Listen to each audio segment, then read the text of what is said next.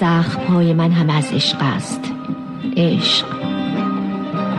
من این جزیره سرگردان را از انقلاب اقیانوس تا انفجار کوه گذر دادم.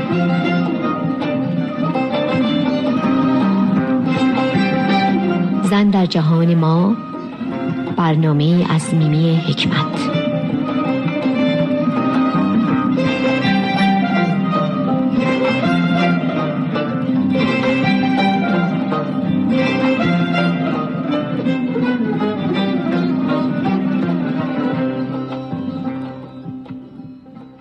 با درو دیگر میمی حکمت هستم در برنامه زن در جهان ما از رادیو بامداد صدای ایرانیان شمال کالیفرنیا. به این برنامه بسیار خوش آمدید.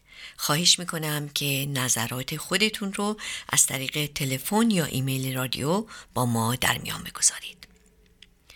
دوستان عزیز برنامه امروز مصاحبه است با بانویی که هم پزشکی حاضق هستند و هم نقاش، شاعر، پژوهشگر و از همه مهمتر نویسنده بسیار توانا خانم دکتر زهره قهرمانی. ایشان قبلا هم در برنامه های رادیو حضور داشتند و در مورد کتاب هاشون و دیدگاه اجتماعیشون صحبت کردند. امروز هم افتخار اینو داریم که دوباره مهمان ویژه ما هستند. ولی با موضوعی متفاوت و در ارتباط با شعرای خطه خراسان بزرگ. خراسانی که بسیاری آن را مهد ادب ایران زمین از کهن ایام می‌دانند. قبل از شروع برنامه خواهش می‌کنم به بیوگرافی مختصری از ایشان توجه فرمایید. زهره خزایی قهرمانی رمان نویس و پژوهشگر مقیم ساندیاگو است. او تحصیلات خود را در ایران و سپس در دانشگاه لندن در رشته دندان پزشکی اطفال به اتمام میرساند. در سال 1975 آزم آمریکا می شود. پس از سالها تدریس در دانشگاه نورت وسترن و حرفه دندان پزشکی در هومه شهر شیکاگو تصمیم می‌گیرد که برای همیشه این شغل را رها کرده و آرمان نویسندگی خود را دنبال کند. اولین رمان انگلیسی او با نام Sky of Red Poppies یا یک آسمان شقایق قرمز در سال 2012 برنده کتاب ممتاز شهر جدیدش سندیاگو می شود که نام انگلیسی آن One Book One سندیاگو است. کتاب دومش The Moon Daughter نام دارد که جایزه اول 5D Book Award رو به خودش اختصاص میده. و نشریه رایترز دایجست آن را بهترین کتاب سال می شناسد. این موفقیت ها باعث می شود که لیزا کاندون سرگذشت او را در کتابش با نام Glorious Freedom در کنار زنان بزرگی چون جولیا چایلد و ونگ منتشر کند. نوشتار زهره قهرمانی از فرهنگ ایرانی مایه می‌گیرد او با بیان سرگذشت ایرانیان امیدوار است که مرزهای احساسی کوچکتر را هم نشان بدهد و جهانی بودن این قصه ها را به خوانندگان خود عرضه کند. امروز کتاب های او در مدارس آمریکا به دانش آموزان توصیه می شود. او در بسیاری از دانشگاه های آمریکا چون جورج تاون، دانشگاه شیکاگو، برکلی و تعدادی دیگر نیز سخنرانی داشته است و در مصاحبه های مکرری مانند صدای آمریکا، پابلیک رادیو، WBEZ و KPBS و بسیاری دیگر نیز شرکت کرده. کتاب های جدیدش با نام زیرزمین و The Immigrants یا همان مهاجر نیز آماده چاپ می باشد. کتاب های او اکثرا بازتابی است از زندگیش و محیط پیرامونش و ترسیمی است بسیار استادانه از جامعه اطرافش به موسیقی این برنامه گوش می کنیم که آهنگ زیبایی است از خطه خراسان و با شما خواهیم بود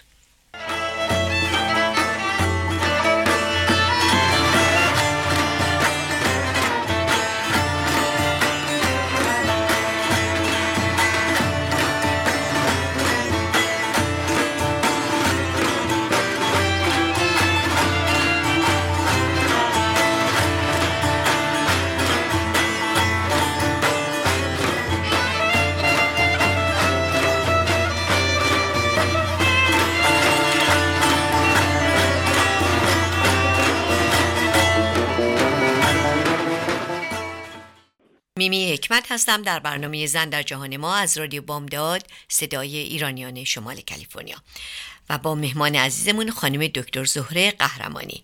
خانم دکتر قهرمانی بسیار به برنامه ما خوش آمدید. خواهش می‌کنم که صحبت های خوب و شنیدنیتون رو شروع کنید. خیلی ممنون از محبتی که کردید. برای من مایه افتخاره که برای چندمین بار در برنامه شما باشم و این سعادت رو داشته باشم که با شما و شنوندگانتون صحبت کنم. این بار صحبت ما راجع به کار خود من نیست. این مسئله به مدتی قبل برمیگرده.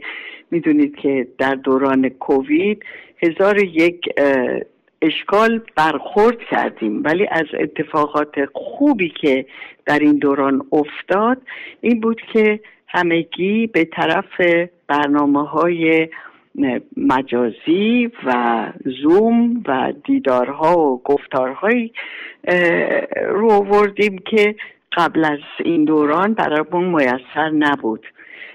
من بسیاری کلاس های ادبی چون علاقه اصلیم به عنوان نویسنده و شاعر در ادبیات هست کلاس های بسیاری برداشتم که حتی بعضی از این کلاس ها در ممالک دیگه است ولی به سعادتی که داشتیم رو آوردم و از فرصت استفاده کردم و به این کلاس ها اومدم. بعد در ضمن این کلاس ها بود که متوجه شدم ادبیات شهر و دیاری که من از اونجا میام که خراسان باشه یک کمی مورد شاید کم لطفی قرار گرفته و یا اینکه متوجه نشدن کسان که تا چه حد این ناحیه در زمینه ادبیات موثر بوده کما اینکه خیلی ها شیراز رو مهد ادب فارسی می‌دونند که البته با داشتن ستاره هایی مانند حافظ و سعدی حرف گذافی هم نیست. اما تا حدودی از حقیقت به دوره به این خاطر که سعدی و حافظ مال قرن سیزدهم و چهاردهم بودن در حالی که ادبیات غنی ما از زمان فردوسی که قرن دهم باشه پایه محکمتری گرفت.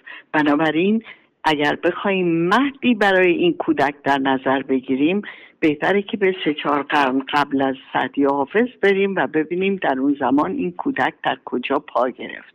فردوسی به خصوص اهمیت ویژه ای داره برای اینکه از لحاظ ملی ما مدیون هستیم که فردوسی رو بیش از اون که می‌شناسیم باش آشنا بشیم. فردوسی به نام حکیم ابوالقاسم فردوسی توسی شناخته میشه. لقب فردوسی رو سلطان محمود به او داد که به مفهوم کسی که مربوط به بهشت باشه. ادلف آوریل متخصص فرانسوی او رو سراینده سرود آزادی خوند. اما بهترین توصیفی که از فردوسی در دست داریم نویسنده گرانقدر دکتر غلام حسین یوسفی کرد که میگه حماسه فردوسی سرگذشت ملتی است در امتداد قرنها و نمودار فرهنگ اندیشه و آرمانهای آنهاست. مردمی که حتی با مرگشان به آرزوی دادگری و آزادمنشی نیرو بخشیدند. ببینید چقدر این توصیف زیباست. و فردوسی طوری تصویر رو مجسم می‌کنه که ما حتی الان یازده قرن بعد همونی رو می‌بینیم که او در این زمانی که گرفتار زحاک ماردوش بودن دید. شما این شعر رو گوش بدید که قبل از قیام کاوه هست. و این شعر رو یازده قرن بعد نگاه کنید چقدر امروز برای ما مفهوم داره هنوز.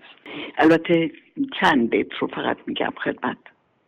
نهان گشت آین فرزانگان پراکنده شد نام دیوانگان. هنر خار شد جادویی ارجمند. نهان راستی آشکارا گزند. شده بر بدی دست دیوان دراز زنیکی نبودی سخن جز به راز. ندانست خود جز بدآموختن جز از کشتن و قارت و سوختن. یازده قرن میگذره و ما هر یک از این کلمات رو با تمام قلبمون احساس می‌کنیم. اینه که میگم شناختن فردوسی یک وظیفه است برای ما که باید بدونیم. اما ادبیات کهن ایران فقط مربوط به فردوسی نیست. البته که فردوسی زبان فارسی رو زنده کرد. هرچند که شعرهای بسیاری پس از او هم اشعارشون انقدر توش عربی داره که من و شما ترجمه لازم داریم که اینو بخونیم. ولی خودمون رو با زبانمون آشتی داد و زبان فارسی صحیح دری رو برای همیشه آشنا نگاه داشت. فردوسی تاریخ ایران جغرافیای ایران هماسه های ایران داستان های ایران و حتی زیباترین اسامی ایران رو برای همیشه به ثبت رسون. بنابراین آنچه درباره او بخونیم هنوز به اندازه کافی نمی‌دونیم. کتابی که شست هزار بیت داره و یکی از برجسته ترین منظومه های جهان هست ولی شعرهای قدیم خراسان به فردوسی ختم نمیشه. ما حالا یک دلمون می‌خواد به شما تنفس بدیم یک توقف کوتاه بدیم و به سراغ بقیه شعرامون بریم اگه اجازه بدید. خیلی متشکرم.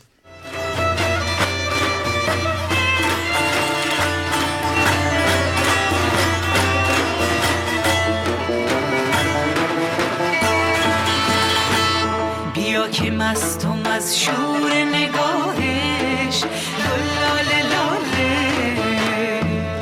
بیا که مستم از شور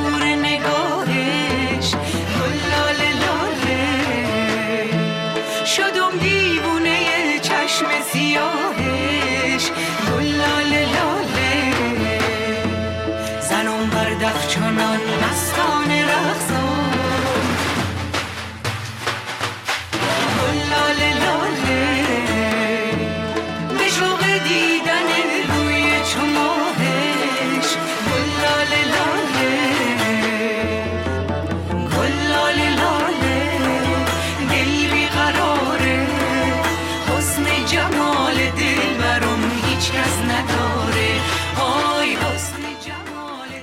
با شما هستیم و مهمان عزیزمون خانم دکتر زهره قهرمانی. می‌خواستم خواهش کنم که ادامه بدین خانم قهرمانی به صحبت های شیرینتون. متشکرم. شاعر بعدی که صحبتش رو می‌کنیم خیام هست که متولد 1048 یعنی قرن یازدهم بود. او بیش از 60 ربایی میگن سروده. اما در ترجمه فیسجرالد 75 ربایی پیدا میشه. چرا اینقدر اشعارش کم هست و چرا چنین شهرتی داره؟ اشعارش کمه برای اینکه شهرا خیام ستاره شناس بود فیلسوف بود ریاضیدان بود محقق بود شاعر به اون صورت نبود. یه عده میگن حتی از رباعیات 16 تا بیشترش مال خیام نیست. ولی حتی وقتی به فیتزجرالد نگاه کنیم و قبول کنیم که تعداد اشعارش اونقدر هست باز هم زیاد نیستن. 75 رباعی چگونه باعث چنین شهرتی شد؟ فیتزجرالد در یک جایی که کتاب های دست دوم فروش می‌رفته کتاب اشعار خیام به دستش میفته و اون میاد اینو ترجمه می‌کنه و واقعا آدم نمی‌دونه خیام باعث شهرت فیتزجرالد شد یا فیتزجرالد باعث شهرت شهرت اون. ولی به هر صورت این جالب اینجاست که چنان محبوبیتی کشف کرد که دارای در چاپ پنجمش دارای 101 ربایی هست. حالا کی این بقیه ربایی ها رو گفته نمی‌دونیم. در وصف خیام به قدری در قلب گفته شده و شنیدید که من این رو کوتاه می‌کنم. شخصی که خیلی دلم می‌خواد راجع بهش صحبت می‌کردیم اون عطار هست. عطار یک فیلسوف شاعر مصنویدان و صوفی بود که تحت شعاع مولانا قرار گرفت. یعنی اگر مولانایی نمی بود شاید ما خی... عطار رو خیلی بیشتر میشناختیم. تعداد کتابهاش بیشتر هست تحقیقاتش بیشتر هست و این عطار بود که مولانا رو به وجود آورد احتمالا. برای اینکه مولانا بچه بود و اوضاع سیاسی خراب شده بود با پدرش داشتن از خراسان می‌رفتن چون مولانا متولد بلخ است که در خراسان بود. داشتن می‌رفتن به طرف ترکیه که میان و منزل عطار رو صحبت می‌کنن و اونجا بود که عطار این کودک رو روی زانوش گذاشت و گفت یک روزی این بچه کوچک این طفل یک روزی باعث خواهد شد که تمام صوفیان دنیا در, در شعله بسوزند یعنی واقعا شهرت جهانی او رو در اون زمان دید. کتاب اسرارنامه خودش رو هم به این بچه هدیه داد و میگن که در اون سفری که کوچ می‌کردن مولانای کودک تا وقتی برسن ترکیه همش فقط این کتاب رو می‌خوند. که بسا تاثیر این کار بود که او رو به گفتن مصنوی تشویق کرد. اما عطار کتاب های بسیار زیاد داره. که خیلی کم راجبش می‌دونیم. خیلی کم تحقیقات راجبش شده ولی که همطور که گفتم تحت تاثیر مولانا قرار گرفت. از کتاب های او اسرارنامه منطق و تیر الهی نامه مصیبت نامه و جواهر نامه شرح القلب و غیره. یعنی از تمام اینها باز منطق و تیر از همه معروفتر شد. چرا؟ چون باز در غرب هم شناخته شد به زبانهای مختلف ترجمه شد. ولی خود مولانا قبول می‌کنه که نقش اصلی رو در وجود او عطار داشته و در یه جایی میگه هفت شهر عشق را عطار گشت ما هنوز در خم یک کوچه ایم. یعنی خودش رو اینقدر کمتر از عطار می‌دونه. و البته می‌دونیم که در منطقه تر پرندگان برای رسیدن به حق و شناختن خودشون باید از هفت وادی طلب عشق دانش استغنا توحید حیرت فقر و فنا بگذرن و این هفت شهر هست که مولانا بهشون اشاره می‌کنه. و البته بعد از عطار مولانا رو داریم که باز هم می‌دونید این که بگیم یک شاعر متعلق به یک محل هست خودش خطاست.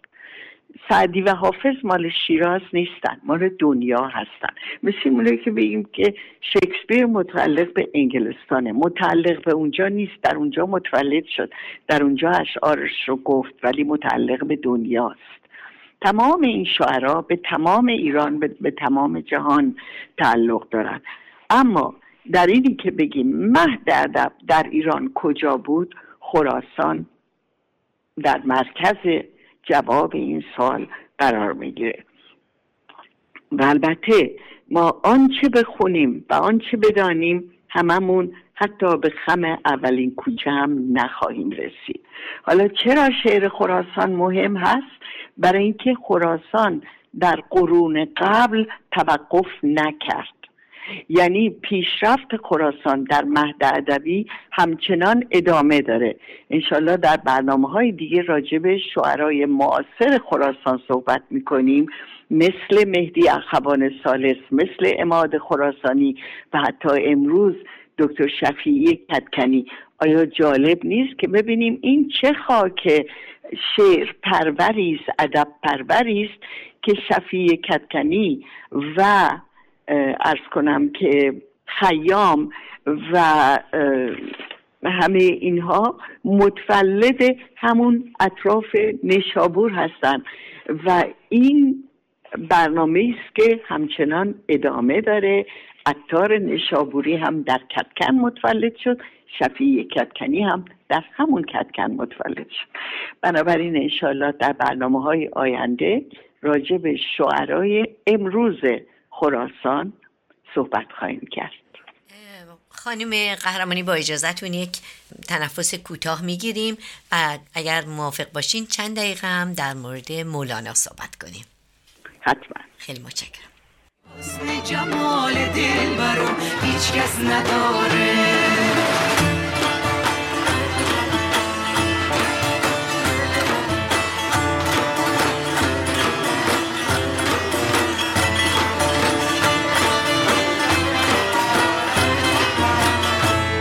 سینه آسمون نقشش بدیدم گل لاله لاله.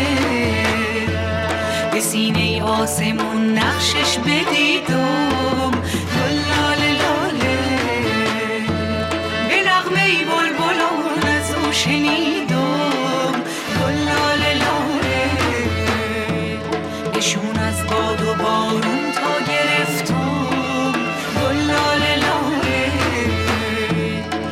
به چشمون غزل خونش رسیدم گل لاله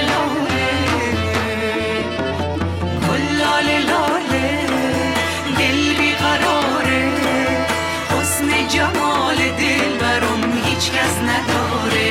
آی حسن جمال دل برام هیچ کس نداره.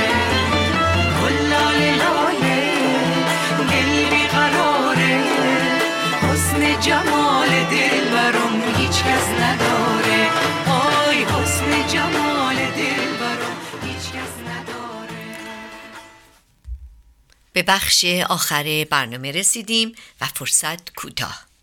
به همین دلیل این برنامه رو همطور که خانم دکتر قهرمانی گفتن به دو بخش تقسیم کردیم. امروز صحبت ها در ارتباط با شاعران کهن بود و در بخش بعدی به شاعرای معاصر خراسان که تعدادشان بیشمار است و هر کدام چون نگینی در ادبیات فارسی هستند می‌پردازیم. خب خانم قهرمانی خواهش می‌کنم قسمت بخش آخر رو از مولانا صحبت کنید. بفرمایید خواهش می‌کنم. متشکرم.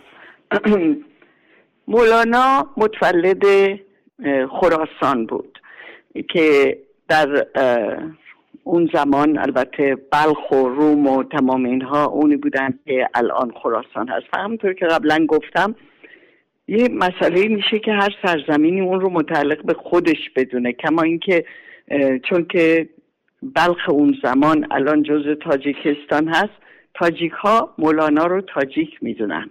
و تمام اشعارش رو به زیبایی حفظ کردن و بهش افتخار می‌کنن. بعد این با پدرش ولد رفتن به طرف ترکیه و در قونیه مستقر شدن. شما اگر امروز به قونیه برید می‌بینید که مقبره مولانا رو که ساختن اونجا خودشون همه میرن اونجا زیارت می‌کنن و مولانا رو متعلق به خودشون می‌دونن. در حالی که مولانا وقتی به ترکیه هم رفت ابدا زبانش رو عوض نکرد. تا آخر عمرش به فارسی صحبت کرد به فارسی شعر می‌گفت و میگن که تمام دوستان و معاشرینش خراسانی بودن. بنابراین خودش هیچ وقت خودش رو متعلق به ترکیه نمی‌دونست ولی مقبرش در اونجاست. حالا این مقبره هم مسئله جالبی است. برای اینکه میگن وقتی که از مولانا پرسید البته اینا حکایت هست یه موافق شاید مخالف ولی داستان بر این هست که وقتی به مولانا گفتن که مولانا وقتی فوت کردی تو دلت می‌خواد در کجا دفن بشی؟ گفت زیر زیباترین و بزرگترین گنبد کبود یعنی زیر سقف آسمان. جایی که نیست زیر سقف آسمانه. شما وقتی به قونیه میرید می‌بینید که یه جایی مثل مسجد درست کردن. توی اون مسجد هم فقط مقبره مولانا نیست. مقبره ده تای دیگه هم هست که بالای هر قبری امامه گذاشتن و مردم زیارتنامه میارن شروع کنن به عربی زیارتنامه خوندن و خودشونو تکون دادن و اصلا ربطی به اشعارش نداره. البته در ادامه همین اتاق یه اتاق دیگری هستش که کتاب های خطی تسبیح مولانا و بسیاری نی هست در اونجا و صدای نی هم میپیچه در اتاق. اونجا یه خورده بیشتر حالتش رو داره. ولی این رو به صورت مسجد در بردن که مطمئن هستم خود مولانا همچین چیزی نمی‌خواست. مولانا رو غرب اخیرا خیلی به طرفش رو آورده. برای چی؟ برای اینکه داریم ما به جایی می‌رسیم از نظر تفاهم و شناخت حق و شناخت خود و به اصطلاح اونی که الان خیلی مد شده. من لغت مجبورم لغت غربیش رو که مدیتیشن هست به کار ببرم. چون این یک حالت عرفانی هستش که ارز کنم صوفیان اون زمان اهل تصوف بهش دسترسی پیدا کرده بودن درونگرایی می‌کردن و نور حق رو در وجود خودشون میشناختن. کما اینکه در داستان منطقه تیر به این نتیجه می‌رسه که این سیتا مرغی که رسیدن به پشت کوه قاف سی مرغ هستند که حق رو بهشون میشناسونه. یعنی مرغی وجود نداشته. خود اینها هستند که حق و حقیقت رو می‌شناسن الان دنیا به جایی رسیده که جستجوی در روح خود هر شخص و دست یافتن به واقعیت هستی مرکز توجه شده. برای همین هست که رو به صوفی ها و عقاید اونها و اشعار بینظیر مولانا آوردن. البته که این ترجمه ها رو نمیشه فهمید. به خصوص مثلا بهترین ترجمه هایی که شده به اعتقاد بعدی نیکلسون هست. منتها نیکلسون فارسی بلد نیست. نیکلسون ترجمه های ترکی مصنوی رو به انگلیسی ترجمه کرده. بنابراین وقتی من شما می‌خونیم نمی‌دونیم این کدوم شعره. برای اون مشکلی که پیدا کنیم که اصل مصنوی غیر از قصه بشنو از نیچون حکایت می‌کند اون رو بشنو این نی البته باید بگیم بشنو این نی چون حکایت می‌کند رو هر جوری هم که ترجمه کنن به هر زبونی مشخصه ولی بعضی اشعار رو خیلی ها نمی‌دونن که منشأش کدام یک هست و این علتش ترجمه های غلط است. بسیاری از اشعار فارسی در ترجمه مفهوم قشنگ خودش رو تا حدودی از دست میده و چقدر سعادتمندیم ما که زبان اصلی این اشعار رو درک می‌کنیم. پس بیایید از این فرصت استفاده کنیم و گنجینه فرهنگی خودمون رو بشناسیم. امروز کلاس ها در تمام دنیا هست و هر یک از ما سعادت این رو داریم که با زدن چند دکمه کامپیوتر دسترسی پیدا کنیم به کلاسی در اون طرف دنیا و از این گنجینه لذت ببریم. خانم قهرمانی حیف که فرصت ما کوتاست و نمی‌تونیم از این همه دانستنی های خوب شما استفاده کنیم. همطور که گفتم امیدوارم به ما قول بدین و دنبال این برنامه رو ادامه بدیم. خیلی متشکرم انشالله در برنامه های آینده باز هم از لطف و محبت شما تشکر می‌کنم که به من این فرصت رو دادید. خیلی متشکرم. دوستان عزیز آرزوی هفته خوبی رو برای شما دارم و امیدوارم که در هفته آینده با برنامه دیگه با شما باشیم. خدا نگهدار شما. دوست و دوستدار شما میمی حکمت. ممنون. خدا